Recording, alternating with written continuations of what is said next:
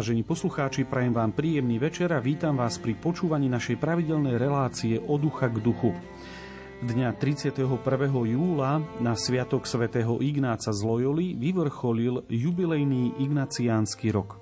Ten od 20. mája 2021 slávila spoločnosť Ježišova, teda ľudovo nazývaná jezuiti a celá ignaciánska rodina – Príležitosťou k sláveniu jubilejného roka bolo niekoľko výročí.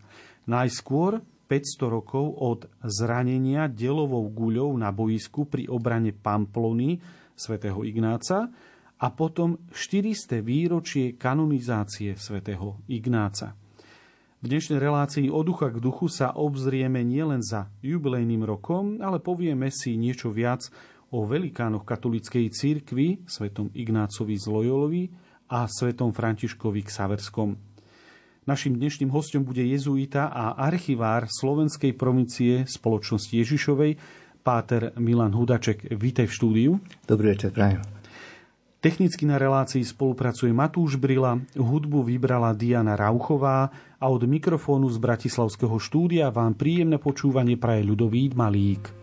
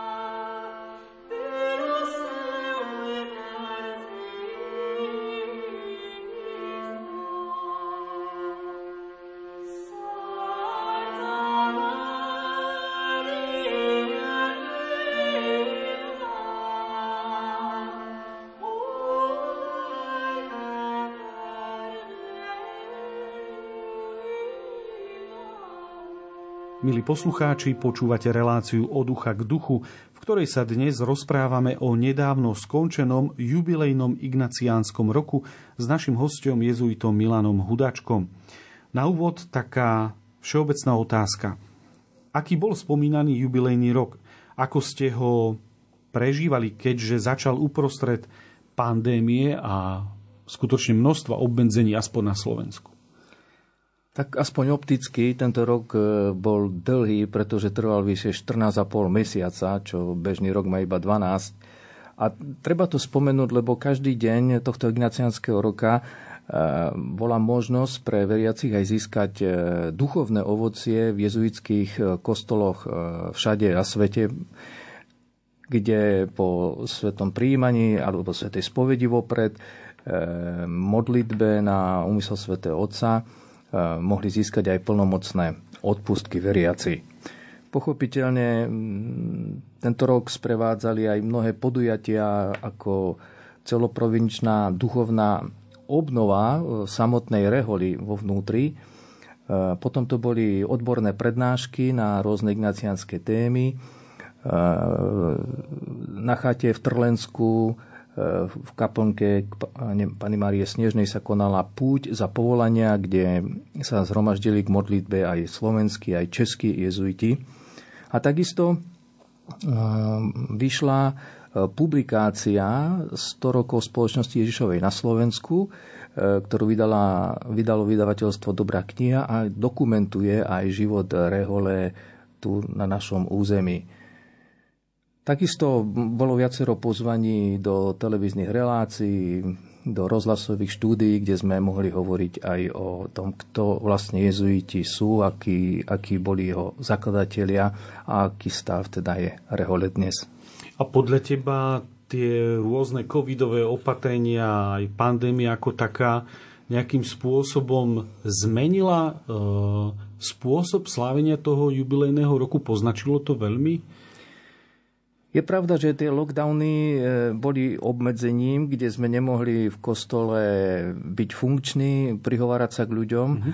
A potom nastúpila elektronická forma a pomocou e, zoomovej komunikácie sme komunikovali medzi sebou navzájom a takisto ja som pomocou mailov vykorešpondoval s mnohými autormi, spoluautormi spomínanej publikácie 100 rokov spoločnosti Ježišovej ich príspevky a oni mi potom ich začali aj mailom posielať. Takže aj tá kniha je ovocím toho, že sme boli e, paralizovaní pandémiou a museli sme sedieť len doma a predsa sa niečo dalo urobiť. Mm-hmm, takže tá technológia poslúžila aj v tomto smere ako veľmi dobrý nástroj, aj keď ne, nebolo to asi úplne ideálne.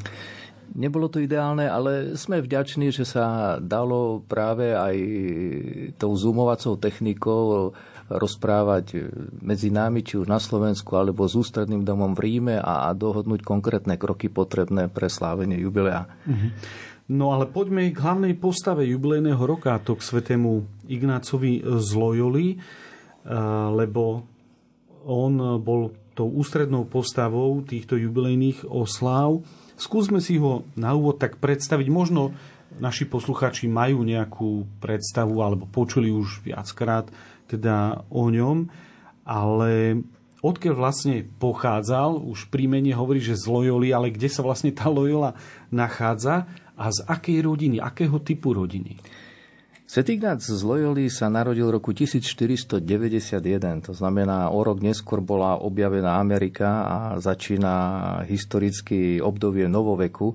A teda aj Ignácové dedictvo je dedictvo, ktoré charakterizuje aj duchovnú odpoveď na mnohé novoveké výzvy a ťažkosti, ktoré nám nová doba prináša.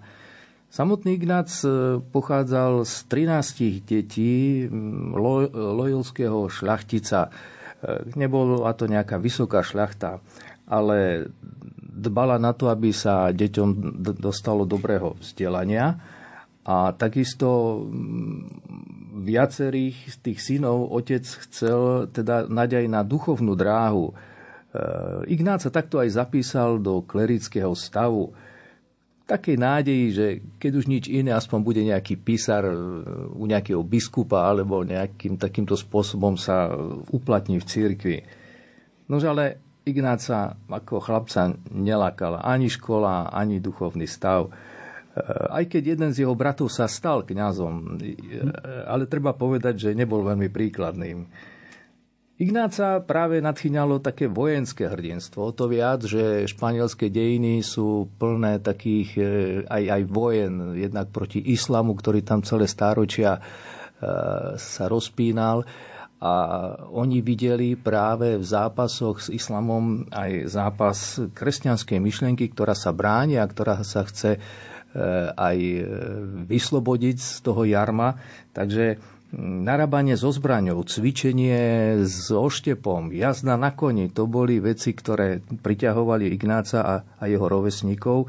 A to fakticky predurčilo aj to, že Ignáca fakt dal na tú vojenskú dráhu. Takže môžeme povedať, keďže to bol na prelom stredovek, novovek, tedy ešte existovali rytieri, ako dnes sa na to pozrieme, bol teda, alebo stal sa nejakým rytierom v takom našom ponímaní, ako to my chápeme dnes?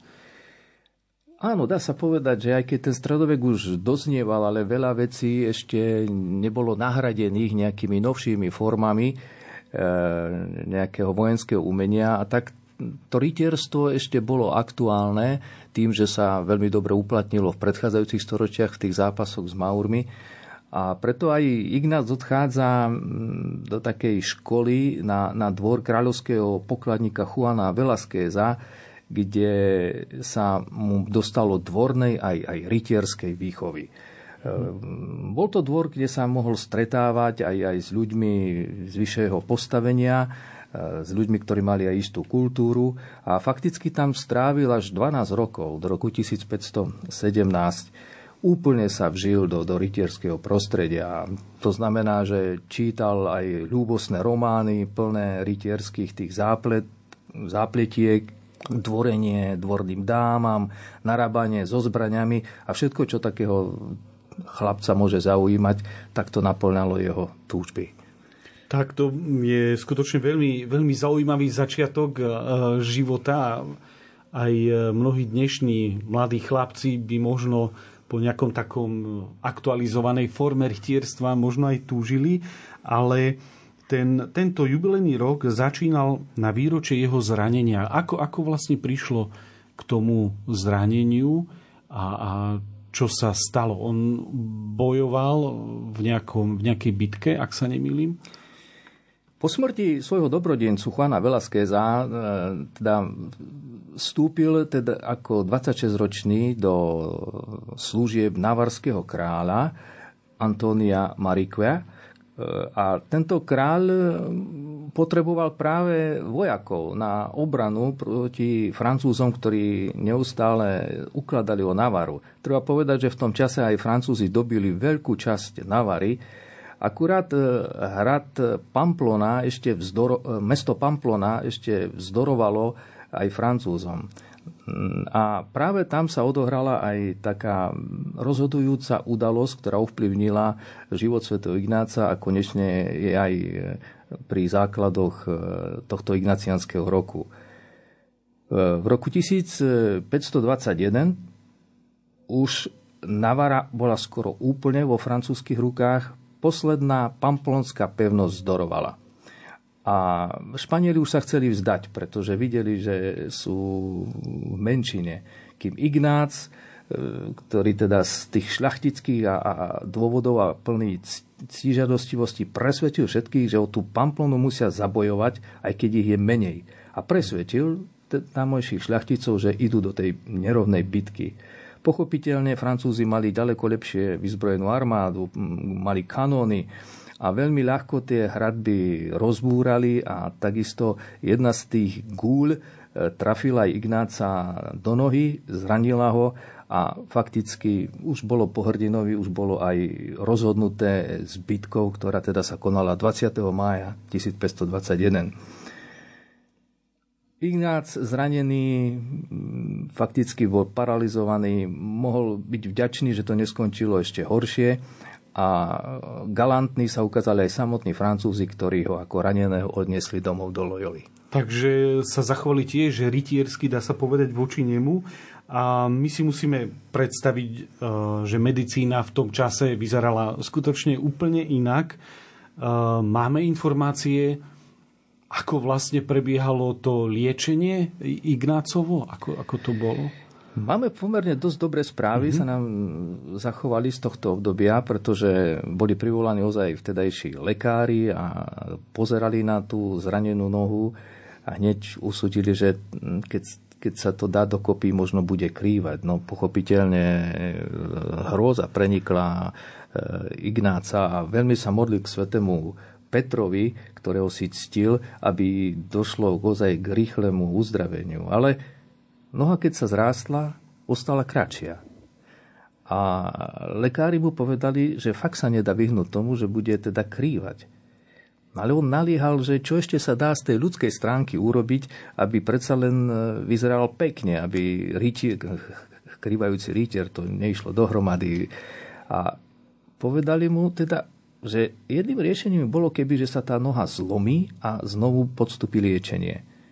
Ignác hneď naliehal, nohu treba zlomiť a liečíme znovu. Aj keď sa tí doktori zhrozili, ale museli ho počúvnuť, nohu mu teda zlomili a druhýkrát e, nasledovala, nasledovala tá liečba celé týždne. No a v, tejto, v tomto čase liečenia mu švagrina podsunula iba dve knihy, ktoré boli doma na čítanie. On by bol rád čítal nejaké tie rytierské ľubosné romány, ale tie knihy boli Život Krista a Legenda Aurea, to znamená životopisy svetých. Chtiac, nechtiac, tie knihy začal Ignác čítať, ale videl, že čítanie tých kníh mu prináša aj akýsi pokoj. Kým e, pri čítaní tých ľúbosných rytierských románov e, videl, že je taký aj, aj nepokojný, čítanie životopisov svetých mu prinieslo aj také nové otázky, na ktoré si ste v živote nepoložil. Napríklad, čo keby som urobil ako svätý František z Asisi? Čo keby som urobil ako svätý Dominik? A už si aj predstavoval o, o, o tom, ako sa prihovaral Dominik e, a obracal ľudí v Južnom Francúzsku. Predstavoval si seba v tejto úlohe.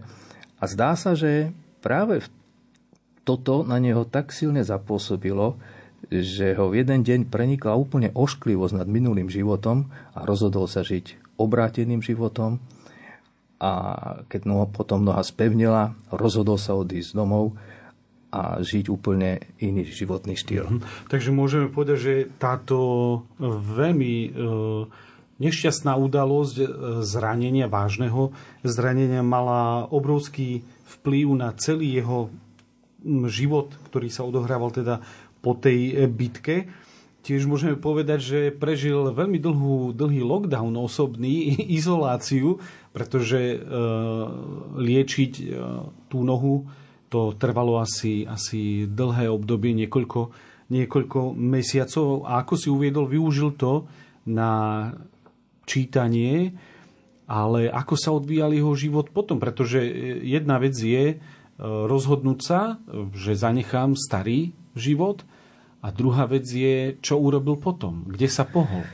Áno, toto liečenie trvalo od e, apríla do augusta a potom e, sa rozhodol, že nemôže zostať doma, pretože ako rytier bol zvyknutý trošku na inú kultúru a doma sa cítil izolovaný. Mm, chcel byť medzi ľuďmi. A tak prvé miesto, ktoré si vybral, e, bola Alcala, kde je známa marianská svetiňa a putoval tam peši. Pochopiteľne e, mal ešte aj oslíka a mal ešte aj sluhu, takže putovali fakticky dvaja a Valkale obdaroval e, toto miesto aj istou finančnou sumou na zveľadenie obrazu Pany Márie a takisto podporil mnohých chudobných e, na tom mieste. A potom sa rozhodol, že navštívi ďalšie putnické miesto a tým miestom je Monserrat. Mnohí ho poznajú aj, aj zo Slovenska, keďže dnes je to ozaj vynikajúce a veľké putnické miesto v Španielsku. A tak sa odobral do, do Monserratu. Tam je ešte taká pekná príhoda s, s tým, ako stretne Maura a teraz sa rozprávajú o, o pane Mári a ten Maur sa aj vysmieva z niektorých vecí, ktoré katolíci veria o pane Márii, tak e, Ignác normálne v istej chvíli pocítil, že je povinný brániť e, aj zbraňou e, svoje učenie viery a myslel, že s dykou zasadí tomu Maurovi pár rán, aby sa neposmieval takým vážnym veciam, ktorí katolíci veria. Ale nakoniec ho prenikla aj taká námietka, že mohol by to nechať na rozhodnutí aj iného. Povedzme na rozhodnutí e, tej oslice, na ktorej sa niesol, že keď na najbližšej kryžovatke tá oslica si vyberie inú cestu, než ktorou išiel Maur, tak pôjde tou inou a nechá ho žiť. A keď pôjde tou cestou, kade Maur, takže ho dobehne a zasadne mu pár randíkov.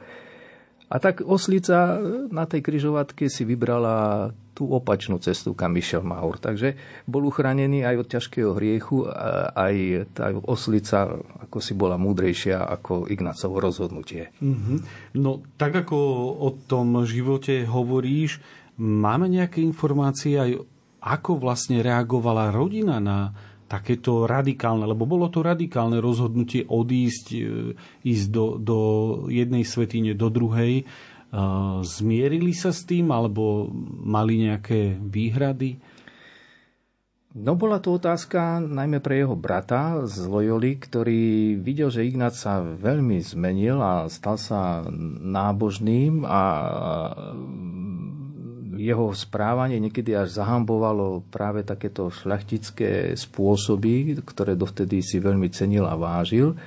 A tak e, ho najprv presvedčal úsne, aby, aby upustil od toho svojho ideálu.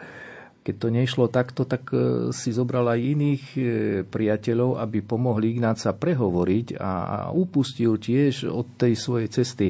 Ale Ignác bol pevne rozhodnutý kráčať tak, ako mu to srdce a svedomie kázali e, aj vo viere. Takže to, ten stred myšlienok s vlastnou rodinou bol, si žiadal Ignáca aj veľa síl, aby mm-hmm. mohol nakoniec obhájiť to svoje presvedčenie. Hej. Ignác e, teda, ako si uviedol, prehodnotil ten svoj život a postupne prešiel e, aj fyzicky veľké vzdialenosti, aj vnútornú cestu a výsledkom bolo vytvorenie takej apoštolskej skupinky priateľov v pánovi a neskôr aj založenie spoločnosti Ježišovej. Tá cesta ale nebola asi taká úplne priamočiara, kde vlastne prišlo k tomu založeniu alebo vytvoreniu tej apoštolskej skupinky. Po navrate Sv. Ignáca z púte do Jeruzalema um, Ignác prišiel na to, že veľmi by pomohol aj cirkvi, keby už nehovoril iba ako laik, ale keby že sa stal kňazom. Totiž veľmi do toho sa miešala inkvizícia. Sám mm-hmm. Ignác sa až 18 krát ocitol pred inkvizičným súdom.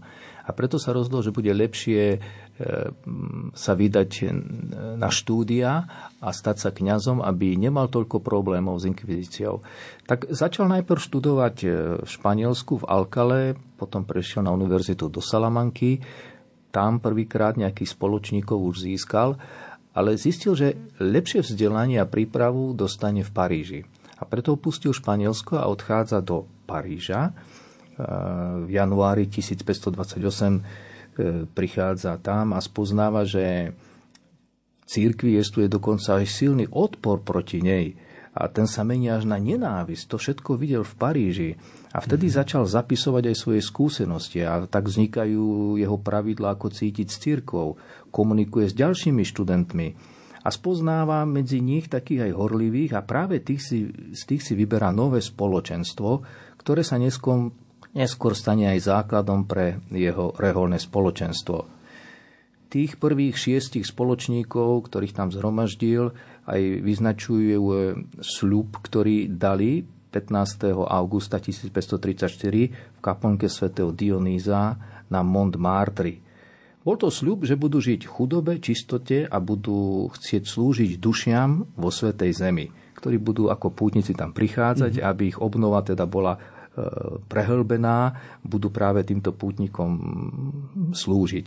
A keby to tak sa nemohlo uskutočniť do jedného roka, tak sa potom dajú k dispozícii pápežovi, aby on ako Kristov zástupca na zemi rozhodol, ako oni majú poslúžiť. Mm-hmm. No on potom, uh, vieme to, že nakoniec uh, do tej Svetej Zeme sa nedostali. Uh, namiesto toho prišli do Ríma. Ako, ako vyzeral ten jeho príchod a ako vyzeralo aj to prijatie zo strany vtedajšieho pápeža, ako to tam pokračovalo? Áno, no vtedy ozaj z Benátok celý rok nevyplávala loď do Svetej Zemi a tak odišli do Ríma Ehm, najprv odišiel Ignác s dvomi spoločníkmi a potom asi po pol roku prišli aj ostatní. Ehm, Rím nebol pochopiteľné takým, akým je dnes. Tedy mal asi 40 tisíc obyvateľov, ale bolo to mesto veľmi chudobné a zanedbané. A pápež, u ktorého sa Ignác prihlásil, mu dal ako takú úlohu starať sa práve o tých biedných, zanedbaných ľudí v Ríme. A tak Ignác s ostatnými začali chorým pomáhať, liečili ich. E, ich dom sa naplnil ako nemocnica množstvom e, chorých, ktorým zháňali jedlo, aby mali teplo. A takisto začali učiť aj deti katechizmus. A Ignác videl, že dá sa urobiť veľa aj medzi vysokým klérom, pretože mm, na prehlbenie ich života im ponúkol duchovné cvičenia.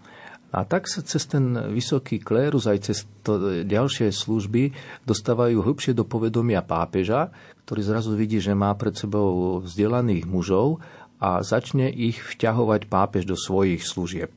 Petra Fávra pošle s doktorom Mortisom do Nemecka na zasadanie snemu, kde sa rozhoduje o tých sporoch katolíkov s protestantmi a bude tam niekoľkokrát cestovať. Potom cestuje do Španielska, do Portugalska a ďalších pošle na Tridentský koncil Salmerona a Laineza.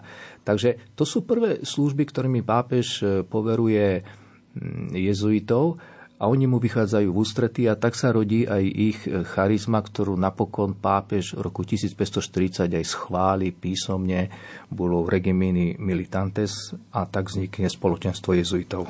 A jezuiti sú známi aj tým, že skladajú, dá sa povedať, taký osobitný mm, sľub poslušnosti pápežovi. Je to, pochádza e, to už e, od svätého Ignáca, tento sľub? Tento sľub e, pochádza, áno, od svätého Ignáca, ale mm, najprv sa skladajú tie tri jednoduché sľuby, sľuby čistoty, chudoby, poslušnosti, tak ako ich oni zložili najprv na mm-hmm. Mont Martri až po nejakom čase, období, kedy sa e, ukážu ako súci zložiť ten tretí sľub, a v štvrtý sľub poslušnosti pápežovi potom ho skladajú. A takisto aj v prípade tejto prvej skupinky skladali ho až neskôr v bazilike svätého Pavla za múrami, e, kde sa úplne odovzdali teda službe církvy pod vedením rímskeho pápeža. Potom už, e, keď svätý Ignác žil v Ríme, stal sa e, prvým generálnym predstaveným. Pohol sa ešte potom niekedy z Ríma niekde inde išiel, alebo už slúžil priamo tam e, vo Vatikáne, teda v Ríme? Ignác už sa vtedy z Ríma nedostal von. Jednoducho bol uväznený, ľudsky povedané, množstvom povinností, ktoré mal a jeho zvyšné roky vyplňuje apoštola predovšetkým korešpondenčný. Napísal vyše 7 tisíc listov, hmm. ktorými riadil celú reholu, ktorými dopisoval si s biskupmi, s kardinálmi, aby mnohé veci napravil. A potom sa starala aj o církev v Ríme. Napríklad e, v Ríme založil pre formáciu duchovných tzv. Collegium Romanum, z ktorého neskôr sa vyvinula Gregoriánska univerzita, ako ju poznáme dnes. kde dostávajú solidné vzdelanie všetci, mm, ktorí tam prichádzajú.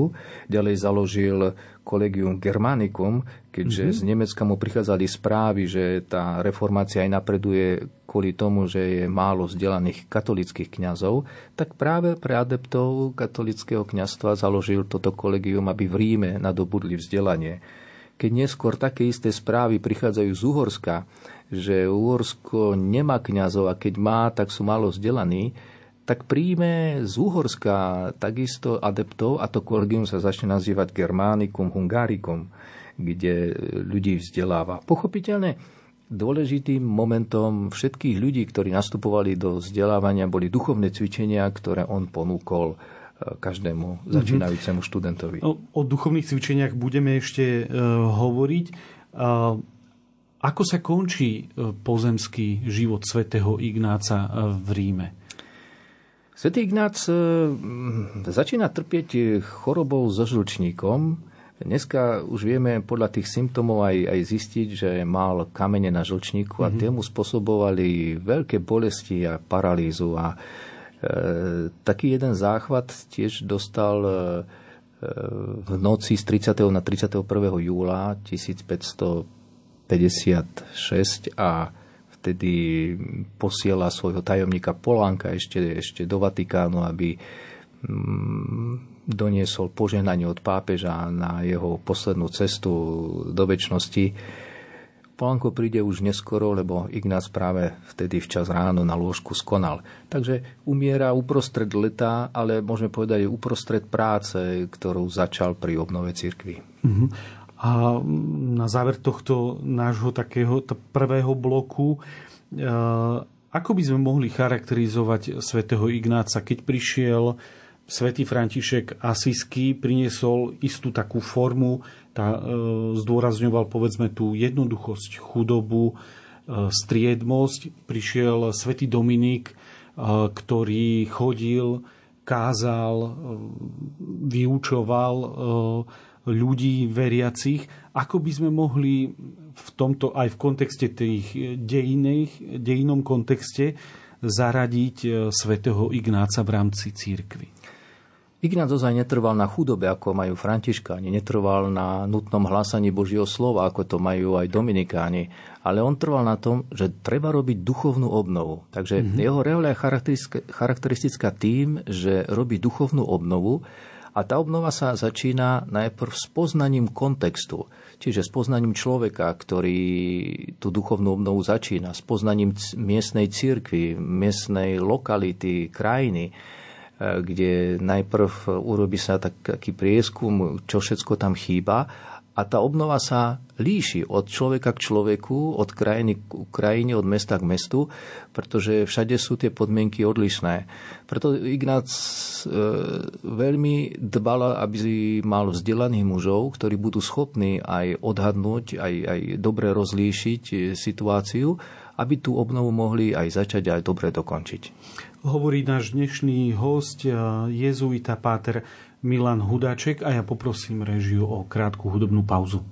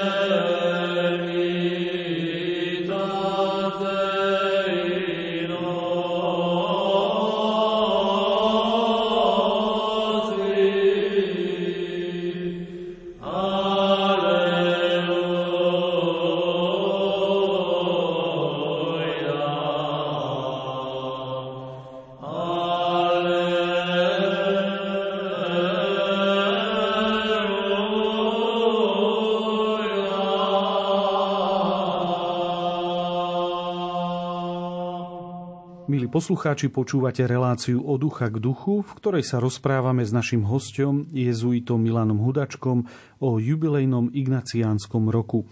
Hovorili sme o živote svätého Ignáca, ktorý bol, dá sa povedať, že dobrodružný, aj pred obrátením, aj po obrátení. A teraz sa pozrieme na jeden z obrovských darov, ktoré priniesol do církvy, a to na duchovné cvičenia. Ako vlastne vznikli duchovné cvičenia? Duchovné cvičenia vznikali fakticky, keď len zoberieme Ignáca, z 20 rokov. Na počiatku roku 1521 to bolo jeho obrátenie, púď do Monserratu, do Manrezy, kde Manreze bol skoro rok a práve tam si začal zapisovať tie osobné mystické zážitky, aj asketické cvičenia, ktoré sprevádzali jeho novú skúsenosť. Tieto prvé poznámky potom doplňal novšími na základe toho, v akom novom prostredí sa objavil, aké nové výzvy na neho doliehali. A tak viacnásobné doplňanie e, ponúkal často aj ďalším svojim spoločníkom. Už sme hovorili o tom, že dával duchovné cvičenia v Paríži prvým priateľom. A aj od nich počul nejaké komentáre e, k k témam, ktoré dával mm-hmm. v mhm. duchovných cvičeniach a si zaplňa, zapisoval a doplňal e, ten text, ktorý už mal pripravený. Dá sa povedať, že tento prepracovaný aj ďalšími jezuitmi finálny text bol uzavretý asi v roku 1546, ktorý známy pod menom Vulgáta e, je schválený pápežom Pavlom III a o dva roky na to vychádza aj tlačov.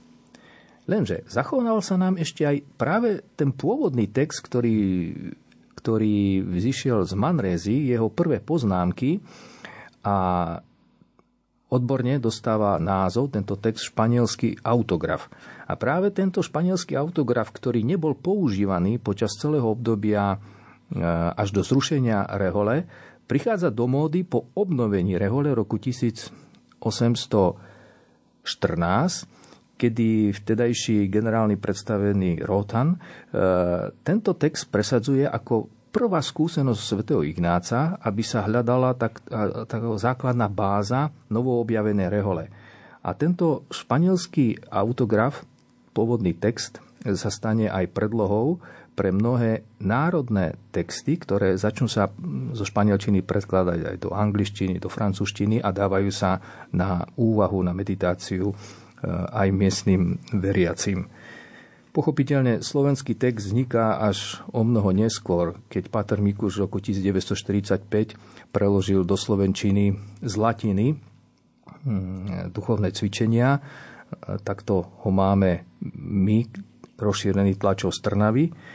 Neskôr tento prekaz dokonalil Pater Senčík, ktorý počas rokov totality ho preložil v Kanade a Dobrá kniha ho vydala niekoľkokrát. E, posledný ten text vyšiel v roku 1990 a fakticky ten často používame. A úplne najnovší text, ktorý máme v Slovenčine, je od Pátra Jána Benkovského, ktorý už opatrený aj bohatým poznámkovým aparátom a už je z toho ozaj také hlboké aj čítanie príbehu Sv. Ignáca. Mm-hmm. No tie duchovné cvičenia sú, sú niečo, čo od, od kedy ich ponúkol svätý Ignác, najprv sám nimi prešiel a potom, keď ich ponúkol e, celej církvi, e, sprevádzajú e, veriacich, ale aj neveriacich, ktorí sa vydajú na, na, na tú cestu duchovných cvičení. Ale prešlo to samozrejme istým vývojom, poznáme rôzne formy a tak ďalej, ale ktoré sú povedzme tie také pôvodné Ignácové a koľko dní trvajú a čo vlastne človek počas nich robí? Kto vstupuje do duchovných cvičení, tak e, musí mať nejakého sprievodcu, ktorý ho sprevádza. Pretože človek, ktorý zoberie túto knižku a sucho číta metodiku, nemá z nej žiadne ovocie. Mm-hmm. Ale ten sprievodca mu vždycky zadá, toto si prečítaj a uvažuj o tom a potom podľa toho, či má útechu alebo neútechu, mu dá nasledujúcu stať k meditácii. Tá sa môže dať a nemusí dať. Všetko to záleží od duchovného stavu, s akým vstúpi dotyčný človek do duchovných cvičení. Takže veľmi potrebný je ten duchovný sprievodca, ktorý dáva a usmerňuje exercitanta počas e, duchovných cvičení. To znamená, že tie pôvodné exercície, duchovné cvičenia, ktoré dával Ignác, boli také, že ich dával individuálne jednému človeku. A taká forma existuje aj dnes. Aj dnes dávajú v exercičných domoch individuálne počas aj 30 dní jednému človeku, ktorý prejde takto všetkými témami. Druhá forma je taká, že sa už dáva skupinové, um, povedzme piatím alebo mhm. viacerým e, celej skupine a dáva sa už iba tak, také vybrané časti, najmä z prvého a z druhého týždňa duchovných cvičení, kedy ten človek sa očistí od e, neporiadkov a na druhej strane príjme nové formy duchovnej praxe. Takéto duchovné cvičenia trvajú zvyčajne 8 dní a myslím si, že sú aj najčastejšie dávané v našich exercičných domov, ktoré poznáme. A tretia forma duchovných cvičení je duchovné cvičenie, sú duchovné cvičenia dávané individuálne, ale je to najmä v prípadoch, kedy sú ľudia zamestnaní, nemajú čas odísť do exercičného domu a tak robia e, duchovné cvičenia vo všednom dni popri svojich prácach, že si nájdu jednu hodinu času mm-hmm. na to rozímanie a na zadanú tému uvažujú. Takto dávané cvičenia môžu trvať aj 3 mesiace, pretože za tie 3 mesiace sa preberú tie e, témy a je to výhodné aj z toho dôvodu, že je viac času na uvažovanie o niektorých témach a máme veľmi dobrú skúsenosť e, obrátených a prehlbených ľudí aj touto treťou formou. My sme počas e, pandémie prešli aj na takú možno štvrtú, kedy sa dávajú cez Zoom E, cez počítač, cez internet, kedy toho človeka vidíš, je pred tebou, on rozpráva, vidíš, ako niektoré veci mu spôsobujú radosť, niektoré veci vidíš, že sú ťažké, iné zase, e, niektorý sa mu vôbec nechce ísť. Takže dá sa aj, aj pri takejto vizuálnej forme cez počítač pomáhať ľuďom k ich e, predsavzatiu nejak obnoviť duchovný život. Uh-huh. A tvoja taká osobná skúsenosť s duchovnými cvičeniami alebo aj so sprevádzaním, neviem, či si niekoho sprevádzal na duchovných cvičeniach, uh, má to uh, vplyv aj na toho, kto sprevádza uh, počas duchovných cvičení? Určite, pretože pri exercíciách, keď sa dávajú individuálne, prichádzajú aj otázky, ktoré nemožno ignorovať. Mm. Musíme sa k ním zodpovedne postaviť. A to, že ľudia majú rôzne, rôzny duchovný stav, situáciu a tým pádom aj rôzne otázky, my potrebujeme odpovedať práve na tú formu obnovy, ktorú on vidí, že by mohla ísť týmto smerom. Takže tieto otázky niekedy nás postavia aj pred úlohu sadnúť si do knižnice a nalistovať niečo, aby dotyčne dostal tú najlepšiu odpoveď a mohol pokračovať v duchovných cvičeniach. Mm-hmm, tak môžeme povedať, že podstata duchov, ignaciánskych duchovných cvičení je povedzme v prehodnocovaní vzťahu k Bohu alebo vzťahu k blížnym, vzťahu k sebe samému. Ako by sme to mohli Štvortýždňové duchovné mm-hmm. cvičenia teda majú prvý týždeň, e, je taká etapa očisťovacia, kedy človek e, zbadá aj svoje hriechy, často aj tie, ktoré doteraz nevidel a mm, snaží sa ich zbaviť a tento týždeň končí dobrou spoveďou. Potom je druhý týždeň, kedy človek e, je teda očistený a môže na to miesto prijať nové záväzky v duchovnom živote a tie sa mu práve ukazujú počas toho druhého týždňa, ako by mohla vyzerať jeho nová kresťanská prax. Tretí týždeň je ten, kedy spoznávame, že tú novú kresťanskú prax musí sprevádzať aj e, dôležité predsavzatie realizovať nové veci, aj keď príde kríž, utrpenie. A tak sa často hovorí v treťom týždni práve o utrpení a o pe- pekných príkladoch z Biblie, kedy ľudia napriek utrpeniu dokázali urobiť veľké veci a pomôcť sebe aj druhým.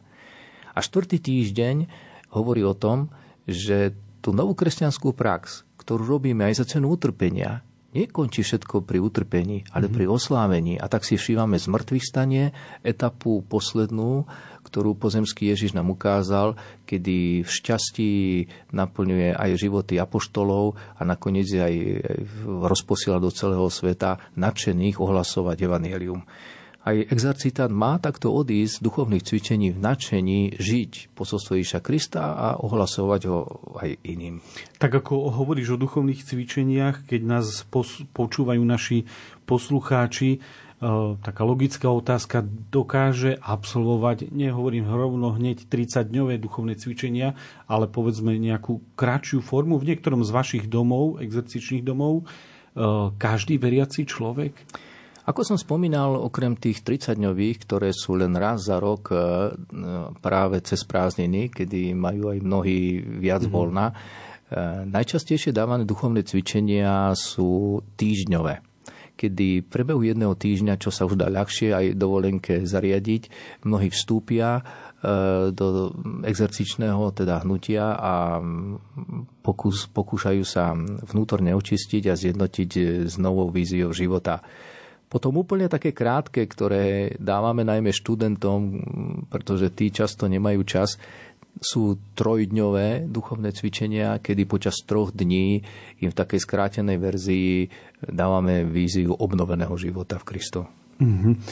A ďalší poklad, ktorý nám zanechal svätý Ignác je, má to aj po ňom meno, ignaciánsky exámen. My sme už mali v našej, jednej z našich relácií e, jezuitu hostia, ktorý to vysvetľoval, o čo vlastne ide, ale tak krátko, o čo ide v tom exámene? Ten exámen e, vzniká, práve vznikol pri duchovných cvičeniach, kedy e, sa uložila exercitantovi nejaká téma a potom sa mu povedalo, že na záver venuj niekoľko minút preskúmaniu čo si počas tej hodiny nejak zbadal. A dotyčný má vidieť, kedy povedzme sa mu darilo vidieť niečo hĺbšie, kedy videl nejaký nedostatok, kedy videl aj nejaké riešenie, alebo kedy nič nevidel, kedy nejaké len iné myšlienky ho vyrušovali. A toto je faktický moment, kedy Ignác ten exámen dáva po dôležitých meditáciách hneď v duchovných cvičeniach. Takže keď tie duchovné cvičenia exercitant skončí a on ho prepúšťa, tak mu odporúči, vieš čo, urob si vždycky taký exámen, keď môžeš aspoň dvakrát denne. Urob si ho na obed, keď sa ti tie okolnosti ti dovolia, kde preskúmaš, ako sa ti do poludnia nejakým spôsobom aj darilo svoje kresťanstvo žiť. A urob ho aj večer, pred spaním, ako sa ti to darilo popoludní. Treba povedať, že k takto praktizovanému exámenu sa najpozitívnejšie stávajú zasvetené osoby. Bežní ľudia väčšinou praktizujú len ten tretí krok, kedy večer pred tou večernou modlitbou ozaj e, si tak sadnú a zrekapitulujú a vyhodnotia celý deň. Mhm, no, máš pravdu. A je tu ešte jeden taký, ja som ho nazval Ignácov poklad, ktorý nám zanechal a spomína ho relatívne často aj súčasný pápež, svätý otec František, možno preto, že je jezuita a má s tým prax a ide o rozlíšovanie. Čo to vlastne je ignaciánske rozlíšovanie? Tak samotné slovo hovorí, že, že e, tu budú nejaké, nejaká skupina niečoho dobrého a niečoho, niečoho nedobrého. A fakticky my máme teda rozlíšiť e, medzi dobrom a zlom. To znamená, že v sebe pozorujeme rozličné hnutia. Už Ježiš Kristus hovorí, že zo srdca človeka vychádzajú niekedy zvady, rúhania, neporiadky, ale zo srdca človeka vychádzajú aj dobré veci. A práve te Ignác hovorí, že máme tieto hnutia v srdci pozorovať, máme zlé veci spoznávať ako zlé a nedať im viac priestoru, máme ich zamietnúť a dobré veci máme podporiť. A na druhej strane máme ešte rozvíjať, aby priniesli ešte viac dobrá na oslavu Božiu a na službu druhým ľuďom. To znamená, že takto môže robiť rozlišovanie na individuálnej úrovni jednotlivec, tak to môže robiť rozlišovanie komunita, ktorá sa zamýšľa nad tým, aká, aká má byť jej práca, čo sa má vylepšiť. A rozlišovanie konečne sme robili aj my nedávno na Slovensku, kedy pápež na báze tejto metódy vtiahol církev do synodálneho procesu a museli sme my na tej na základnejšej rovine sa stretávať v skupinkách a na zadané témy rozlišovať, ako má vyzerať církev u nás, ktoré témy zanedbáva, ktoré témy zase e, sú dobré, aby sa mohol indikovať e, nový stav a nová cesta pre samotnú církev. Verím, že to na budúci rok, kedy sa to završí v Ríme, budeme svetkami veľkého prekvapenia nového života obrody církvy. Ja si myslím, e, respektíve súhlasím s tvojim názorom, to tá synodálna fáza na farských úrovniach e, priniesla veľmi zaujímavé veci na povrch. Možno by sa iným spôsobom, alebo tak ľahko by sa nedostali na, na verejnosť to, čím e, žijú a veriaci v jednotlivých farnostiach. E, dá sa táto metóda rozlišovania používať povedzme aj v takom bežných životných situáciách, lebo žijeme v rodinách, žijeme ako o samote alebo v práci Dá sa nacvičiť takáto nejaká forma, že, že, že si na chvíľku sa zastavíme alebo a uvažujeme? Rozhodne sa nacvičiť dá, aj keď tie začiatky nie sú ľahké, pretože mhm. keď človek má chvíľku nejak analyzovať, tak ho zo začiatku odrádza aj práve taká práca ducha na sebe lebo radšej pracujeme manuálne s nejakými vecami, ale pracovať duchovne je ozaj aj zo začiatku ťažké. Ale všetko sa dá naučiť, len človek tomu nech zodpovedne pristupuje. Sám Ignác aj hovorí, aby sme neskracovali ten čas potrebný na rozlišovanie alebo na úvahu. Ten čas dodržme, aj keď sa nám možno nevydarí, lebo tým dodržaním už toho času urobíme dobrý predpoklad, aby sme sa to postupne aj naučili a naučili tak aj vyhodnocovať potrebné veci. No a my teraz e, tiež e, ten čas, ktorý máme, venujeme ďalšej hudobnej prestávke. Tomad, Señor, y recibir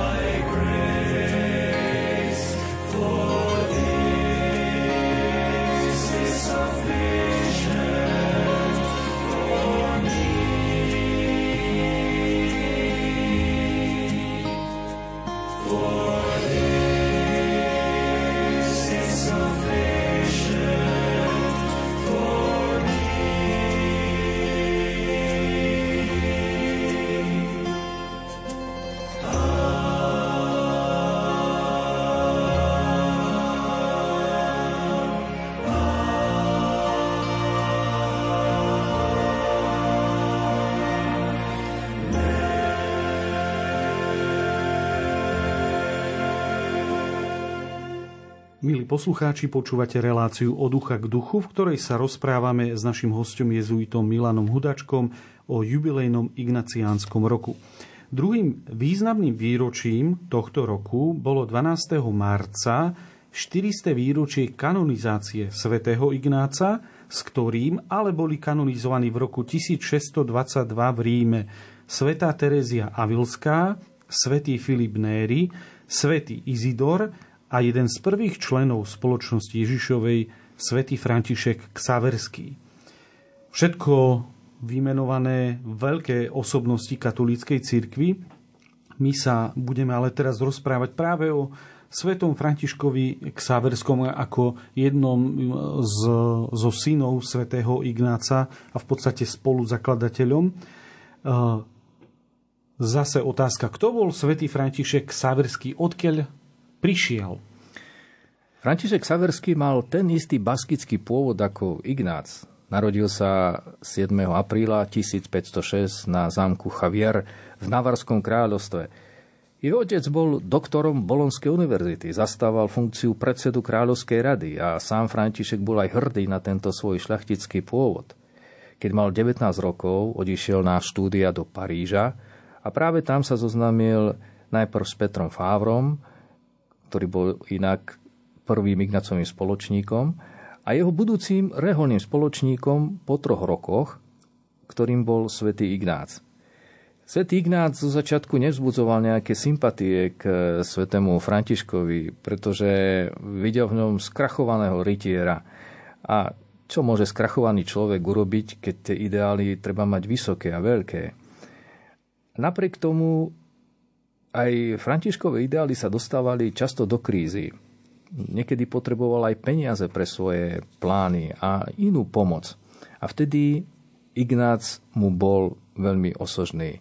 Jednak svojim slovom, kde mu pomohol rozlíšiť, ktoré veci sú vhodnejšie a ktoré je možno odložiť na neskôr.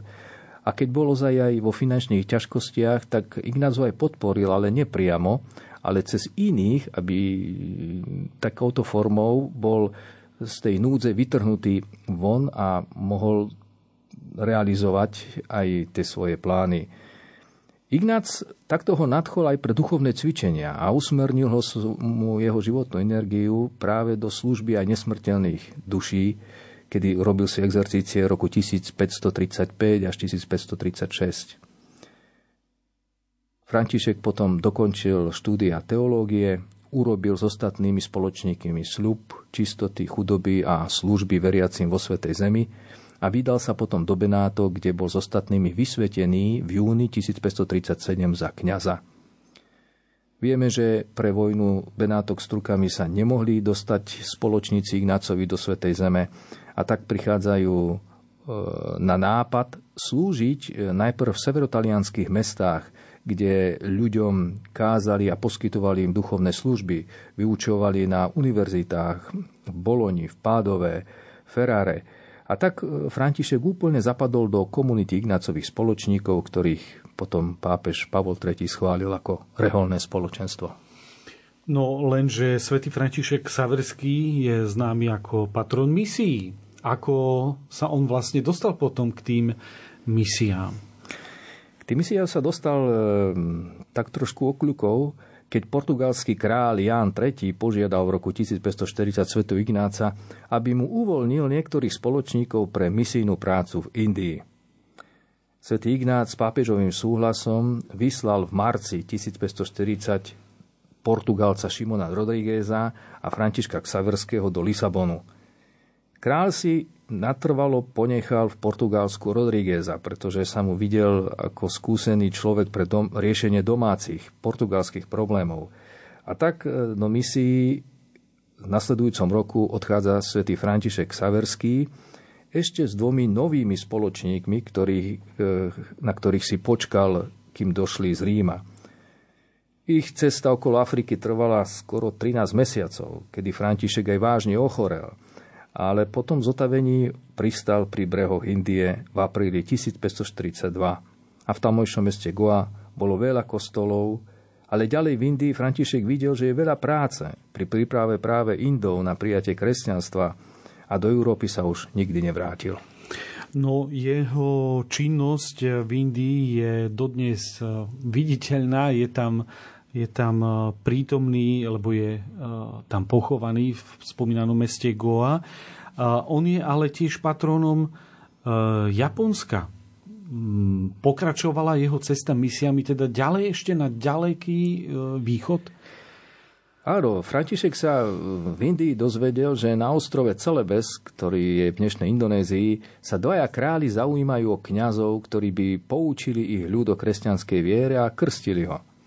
A tak sa vydá z Indie práve na túto cestu. E, zastaví sa teda v Malajzii v auguste 1545 a vtedy sa dopočul, že už odišli nejakí kňazi práve pomáhať spomínanému kráľovi na Celebes. A tak chvíľočku ešte zotrvá v Malake, na Malajskom polostrove a potom odíde na súostrovie Moluky, čo je misijné územie ešte 3000 km na východ. A práve na Molukách e, pôsobí ako misionár asi rok v portugalských posádkach, Dokonca tri mesiace strávil aj medzi kanibalmi na ostrove Moro, kde, kde plný obav sa potom aj, aj vrácia späť. Keď sa takto vracia späť do Malajzie cestou, kapitán lode mu predstavil troch Japoncov, ktorí boli na úteku z domoviny. Európania objavili Japonsko iba krátko predtým, a tak sa po bližšom zoznámení s Japoncami František na lodi rozhodol, že pôjde do Japonska. Pochopiteľne ešte cítil, že má povinnosti v Goe, aby usporiadal nové pomery, ktoré si žiadali jeho prítomnosť. A preto zoberie jedného z Japoncov, Anjira, do Goji. Tam ho predstaví aj biskupovi a biskup po krátkej katechéze ho potom aj na kvetnú nedelu 1549 pokrstí a on je fakticky takto prvý pokrstený japonský katolík. No a na ceste do Japonska sa potom vydá spolu s Kosmasom de Torres a Juanom Fernandezom, kupcami, ktorí tiež vidia perspektívu e, ponúknuť a obchodovať e, aj s Japoncami s tovarom. Mm-hmm.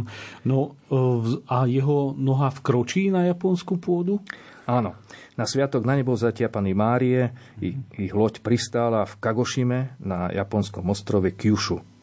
Miestny knieža Daimo ich prijal priateľsky a tu sa zdržal aj dlhší čas, aby sa naučil po japonsky. Viacero japonských významných rodín prijalo krst a František bol zo začiatku veľmi spokojný, pretože to vyzeralo unikátne, celá misia v Japonsku, ale ťažkosti nedali na seba dlho čakať. Boli to buddhistickí mnísi a bonzovia, ktorí popúzovali miestnych dajmeov proti misionárom a tí potom zakázali aj Františkovi ďalšie šírenie kresťanstva. František sa skúsil to riešiť po európsky, to znamená ísť do hlavného miesta k cisárovi a získať ho pre vec, aby tie zákazy padli. Lenže cestou sa stretával síce s pohostinstvom a vľúdnym správaním niektorých Japoncov, ale v hlavnom meste zažil sklamanie. Zažil veľkú opozíciu voči cisárovi, dokonca vypukla občanská vojna a nepochodil ani u bezmocného cisára, ani na kláštornej univerzite, kde sa nádejal, že mu umožnia nejak tie nové vedomosti porozprávať. Tak sa vrátil k svojmu dobrotincovi Daimiovi v Yamaguchi a po štedrom obdarovaní kniežaťa mu odovzdal tento knieža uprázdnený buddhistický kláštor a tam založil novú kresťanskú obec, ktorú tvorili prví pokrstení. Patrili tam viacerí samurajovia, príslušníci nižšej šľachty a v Yamaguchi poveril potom otca Toreza, ktorý ho sprevádzal, aby v tomto kláštore viedol túto komunitu k hĺbšiemu kresťanskému životu. František sa potom vrátil do Goji v Indii, aby sa venoval reorganizácii misie.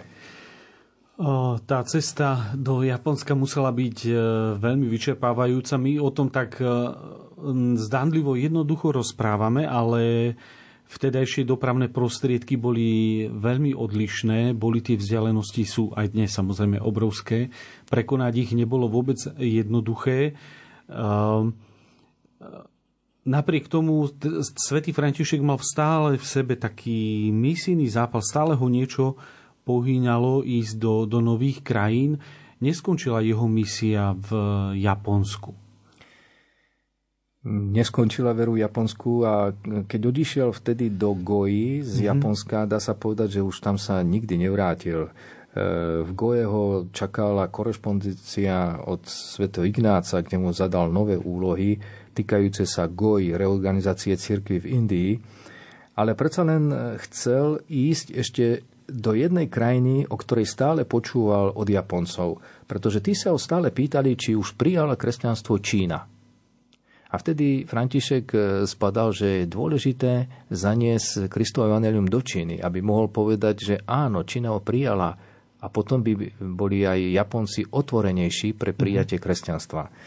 A tak sa svätý František opäť e, vďaka portugalským moreplavcom dostáva k brehom Číny, lenže opäť naďabil na nový problém. Čína tak ľahko nepúšťala cudzincov na svoje územie. Nedalo sa tam dostať. Žiadny, žiadna obchodná loď nemohla pristať e, na pobreží Číny.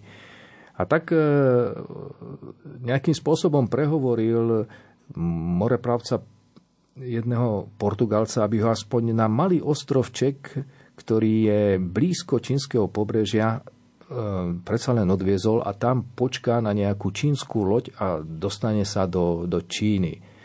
Ten ostroček sa volal Sanxian e, a bol blízko prístavu Kanton, e, ktorý je významné čínske mesto.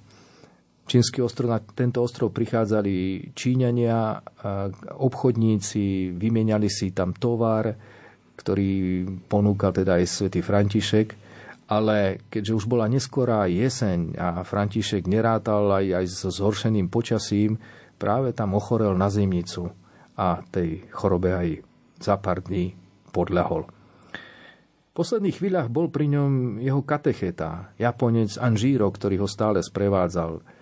A on ho aj pochoval a v Európe sa o jeho smrti dozvedeli až o dva roky až o dva roky. Ale v Európe, v Ríme konkrétne, môžeme nájsť e, časť jeho telesných ostatkov. Áno, v chráme del Jesus sa nachádza jeho pravica a je to vďaka práve tým Portugalcom, ktorí vykopali neporušené telo svätého Františka na tom čínskom ostrove Sansian a preniesli ho do Goji v Indii a práve v Indii bola oddelená jeho pravica a dopravená do Ríma, ktorú putníci môžu vidieť aj vo väčšnom meste. O to viac, že pápež Pavol V ho v roku 1619 vyhlásil za blahoslaveného a Gregor XV potom o tri roky za svetého. Neskôr v 20. storočí sa stáva aj patronom misií, kedy ho pápež Pius XI v roku 1927 spolu s Tereziou z Lisieux vyhlásil aj za patrona všetkých misií. Úžasný životný e, príbeh e, aj vernosti evaneliu, vernosti ohlasovaniu Krista. My si tiež dáme teraz ďalšiu hudobnú prestávku.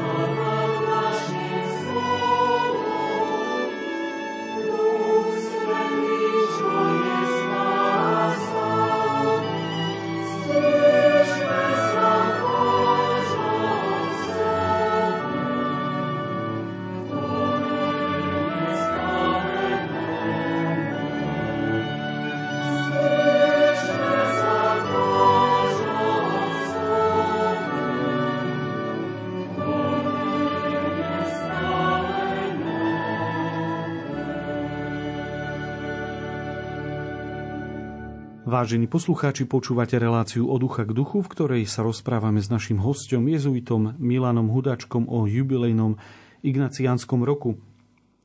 V našej relácii sme prišli k poslednému bloku, ktorý venujeme jezuitom a ich spiritualite. Hlavné moto ignaciánskeho roka znelo vidieť všetky veci novým spôsobom v Kristovi. A dá sa aj dnes, po 500 rokoch od Ignáca vidieť veci novým spôsobom a, a metodou alebo spôsobom tak, ako ich videl Ignác? Rozhodne sa dá vidieť e, novým spôsobom kresťanstvo a je to práve tým, že spoločenský kontext sa stále mení.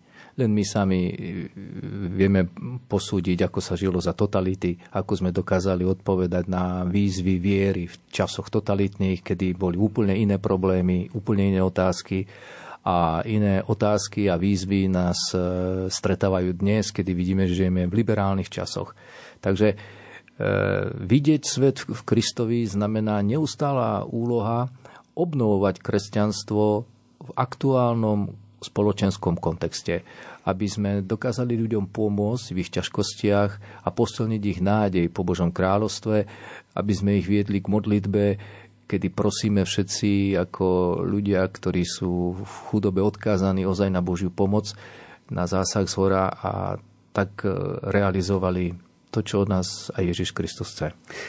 Ignácovo zranenie pred tými 500 rokmi neznamenalo koniec e, jeho života, našťastie, e, ale bol to zároveň aj začiatok úplne iného životného štýlu, aký praktizoval dovtedy, čo jezuiti kladú do centra svojej spirituality dnes. Zmenilo sa to nejako od čia svätého Ignáca? Aj Ignác e, rokmi sám zbadal, že niektoré veci, na ktoré predtým vôbec nemyslel, zrazu sa vidia aktuálne a treba ich e, nejakým spôsobom podchytiť.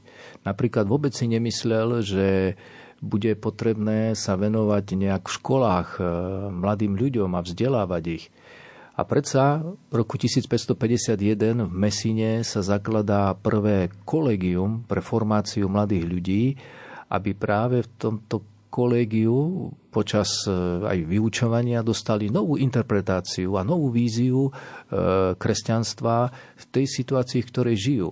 Tie kolegia zrazu sa ukázali ako veľmi dobrý prostriedok pre formáciu mladých ľudí, ktorí potom sa vracali domov e, posilnení o tento nový pohľad na život a dokázali takto reorganizovať svoj kuriálny dvor, svoje služobníctvo, čo fakticky pomohlo aj k nastoleniu aj novej vízie kresťanstva.